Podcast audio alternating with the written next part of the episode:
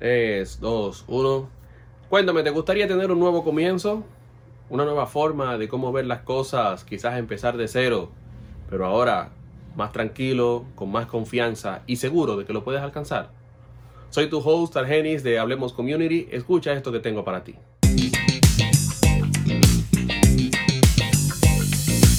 Nuevo comienzo. Es el tema que quiero tratar contigo en esta ocasión. Todo va a estar bien. Saldremos a camino, nos repondremos, nos de esto. Quizás es un cliché. Pensarás tú, ¿verdad? Que diría, bueno, es un cliché, que todos dicen eso, que esto pasará y todo lo demás. Pero es una frase que necesitamos para iniciar este año. Todo va a estar bien. Todo va a cambiar. No puede empeorar más que lo que vimos el año pasado.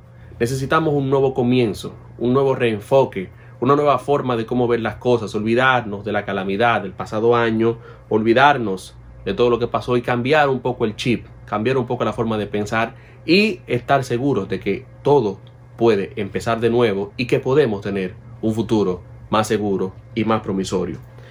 Te preguntará qué necesito para relanzarme, qué necesito para un nuevo comienzo, ¿verdad? Entonces yo quiero ayudarte en este episodio a eliminar de tu mente cuatro barreras, cuatro obstáculos que impiden tu crecimiento, que impiden tu avance, que impiden que tú puedas ver una luz al final del túnel o quizás una puerta que te pueda llevar a un nuevo inicio en un camino seguro y próspero. Primer obstáculo, la presión del tiempo. Segundo, el apego al pasado. El tercero es un corazón roto y el cuarto, la frustración de la pérdida de un empleo o la pérdida de un negocio.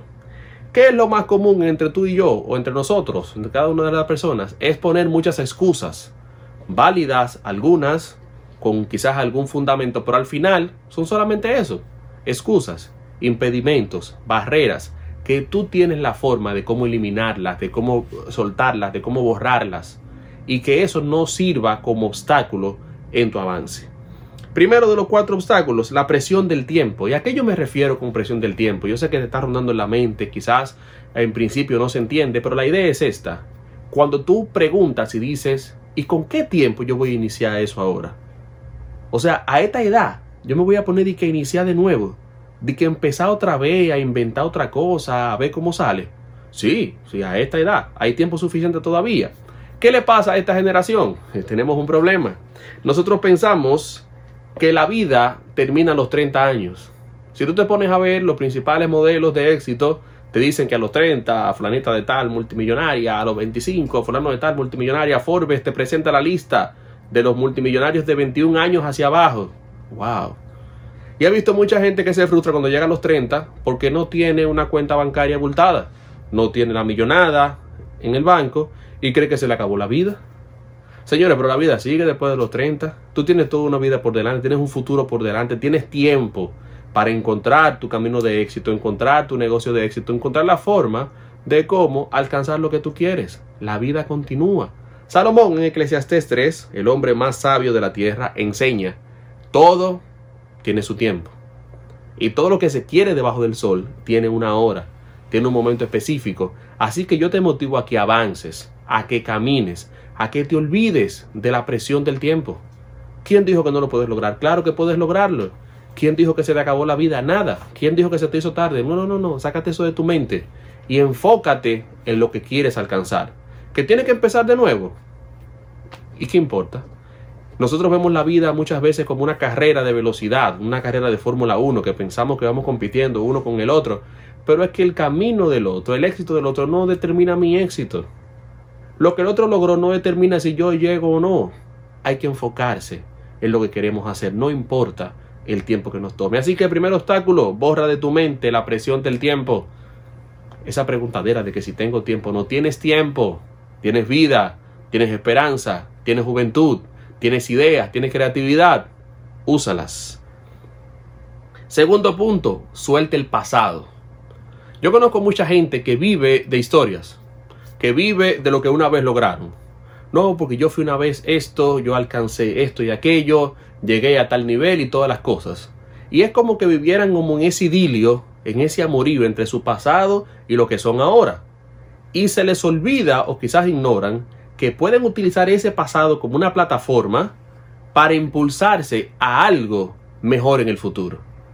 Pero ¿por qué no lo hacen? Porque muchas veces soltar ese pasado implica aprender cosas nuevas, experimentar nuevas opciones, buscar ayuda, pedir orientación, pedir consejo, porque quizás tú no, no lo sabes todo, no lo manejas todo, pero alguien a tu alrededor puede ayudarte, puede orientarte y puede guiarte a encontrar algo diferente.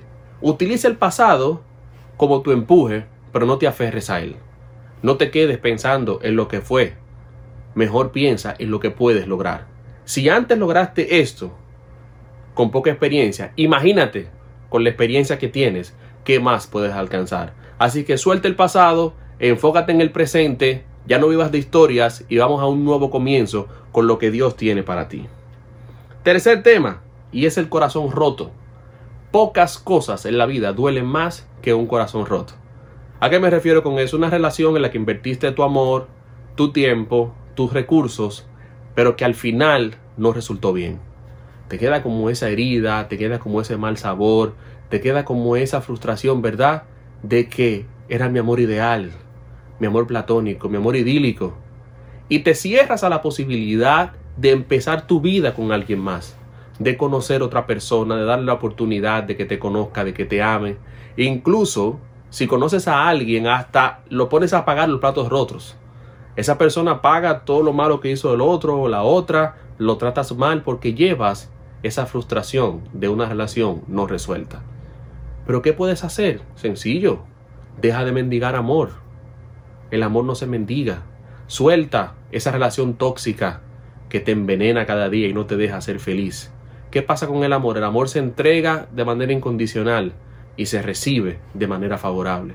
El amor es sufrido, es benigno, no se goza de los, de los suyos, más se goza de la verdad. Todo lo sufre, todo lo cree, todo lo espera, todo lo soporta. Entonces cuando yo tengo que mendigar amor, no soy feliz. Cuando yo tengo que esperar que otro me dé como una caridad de amor, es una relación que no me conviene, tóxica, maligna, que me enferma.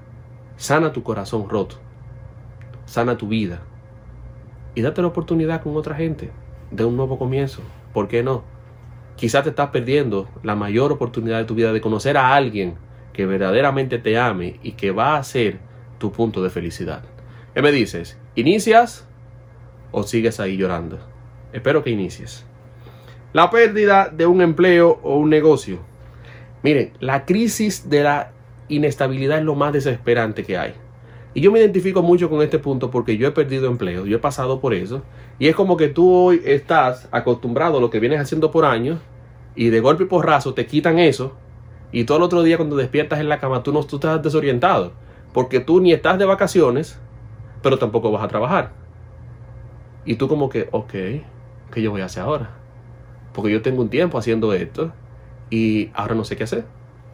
Te queda como en el aire, como en suspenso pero a eso viene, súmale, que tú tenías un ingreso fijo que estabas acostumbrado, que tu presupuesto está en base a ese ingreso fijo y que ahora no está.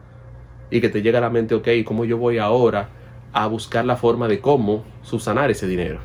¿Qué pasó conmigo meses antes de nacer mi hijo? Imagínate mi esposa embarazada, faltaban como dos meses para el niño nacer.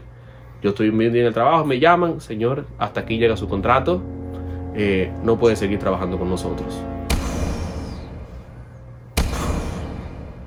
Imagínate meses después, el niño nace, ya teníamos la cuna comprada, ya teníamos todos los planes, en base al sueldo, en base al dinero que entraba. Y claro, me angustié, me frustré por un par de días, pero después pensé y tomé la actitud correcta. No tengo el empleo, pero tengo los conocimientos. No tengo el empleo, pero tengo mis estudios, tengo mi talento, tengo mi capacidad, que eso nadie te lo puede quitar.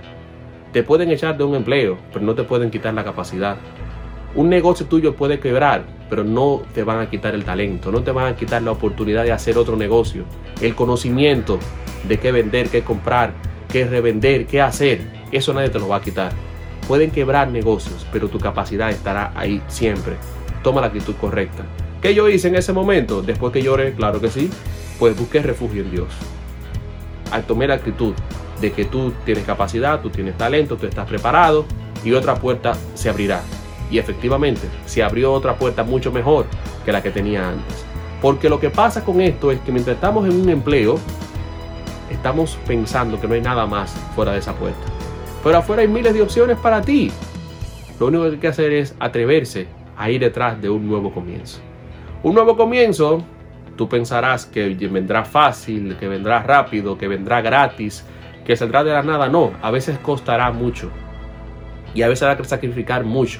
Horas de trabajo, horas de estudio, buscar asesoría, doblegar el ego de creerte que lo sabes todo para pedirle a alguien más que te enseñe. Doblegar esa actitud de creer que llegaste ya al punto más alto y dejar que otro te guíe y que otro te instruya. Pero quizás ese camino es el que tú necesitas y no lo estás viendo.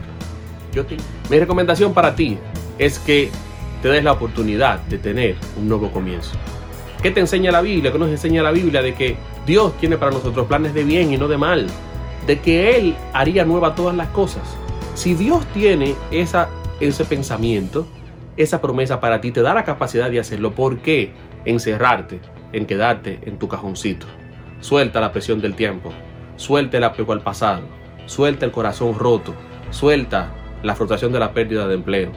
Abre tu mente. Date la capacidad de empezar de nuevo. Año nuevo, nuevo inicio, nuevo comienzo, nueva capacidad, nuevas oportunidades. Escríbeme tu comentario. Si te gustó este contenido, te invito a que te suscribas al canal, que lo compartas con otra persona que necesite escuchar esta palabra. Un nuevo comienzo, una nueva oportunidad. Sígueme en las redes como arroba Hablemos Community para que estés pendiente a todo lo nuevo que tengo para ti. Te espero en la próxima.